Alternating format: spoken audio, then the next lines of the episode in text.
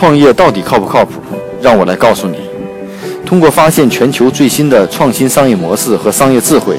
让你的创业少走弯路。大家好，今天跟大家分享一家公司，呃，是在新零售行业中创新的公司，基本颠覆了现在，呃，要颠覆传统的商品的售卖模式。这家公司叫 Brandless， 从名字来说，它叫无品牌啊。目前最近这家公司呢，获得了三千五百万美金的投资。呃，这家公司的宗旨就是要颠覆传统商品的售卖模式啊。其实，在很多创业公司初期，创业公司呢都没有很少的公司敢去追求传统的食品食杂杂货业务。啊，呃，这种这种品牌，那目前呢，一家位于加州的初创公司叫 Brandless 的呢，啊，获得了三千五百万美金的这种 B 轮风险投资，啊，那他们主做的什么是快速消费品啊，做快速消费品的这种电线上的销售，他一直想改变大家在线下购买这种商品的模式，要在线上进行销售，嗯，所以他建立了这样的一个电商平台，啊，那这个平台到底有什么特点呢？首先呢，他主推的这个平台上的产品是。最大的是不需要为产品的品牌去买单，这个产品是没有品牌的，不弱化品牌的概念。但是所有在平台上出售的商品都是有强调细节，比如说没有添加糖、少蛋白质，是有机还是无机，来自于哪，对，更强调这些细节，做一些无品牌产品的销售啊。所以说呢，它触及到了中间的这种经销商的环节，所以说大家用户呢不用为中间商的环节去，所以价格就足够的低，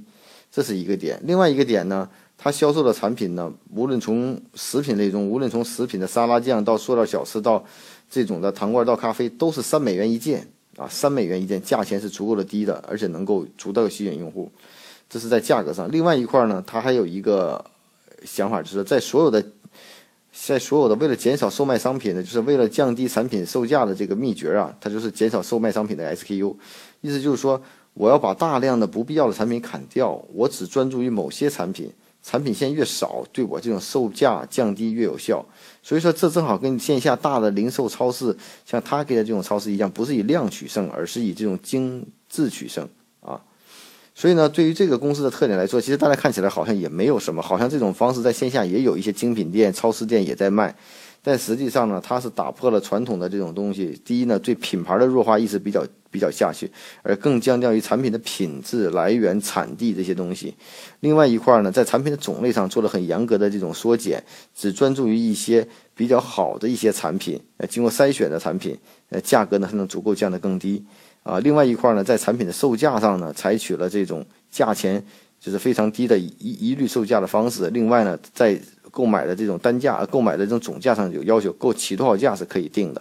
所以呢，这个公司听起来呢，感觉起来大家感觉起来好像也没有什么，但我个人感觉就是在做于细节，在于在呃在于什么，在于这个传统行业的这种零售行业也好，某一个细分品类也好，把握了整个细分品类的一些特性和用户的消费行为习惯，然后再将此再转化到线上的互联网平台。那我们想想，国内是不是也有这样的平台，卖一些这样的平台呢？我们国内也有，之前包括中粮网，包括其他的一些网站也好，包括爱先锋也好，都能够买到相关的东西。但实际上还有一点就是没有考虑到，真的没有一些能够我们希望线下的一些精品的超市店，甚至像这种的 B H G 或者一些精品的超市店，是否线上有这样的平台，能让更多人享受这样的服务，不仅限于当地的周边的用户。我觉得这个可能也是对用户比较需要的。我们真正想买一个比较有特色的产品的时候，其实在线上是找不到的。所以这家公司其实就是解决这样的一个问题。所以从商业的角度来说呢，我觉得是否是颠，是否是真的颠覆了传统的这种商品的售卖模式，这个我不敢去说。但是在传统的商品的这种某一个某一些品类的售卖模式上，在做线上的平台上去做了一个细分的市场。从它的融资程度来看，这家公司也的销量也是非常不错的，所以感觉到投资人对它的公司的信心也是蛮大的。所以这样的公司，无论从产品的品控、从销售的模式、从运营的模式上，都是在不断的创新。我觉得这个创新的这种模式是值得我们大家借鉴的。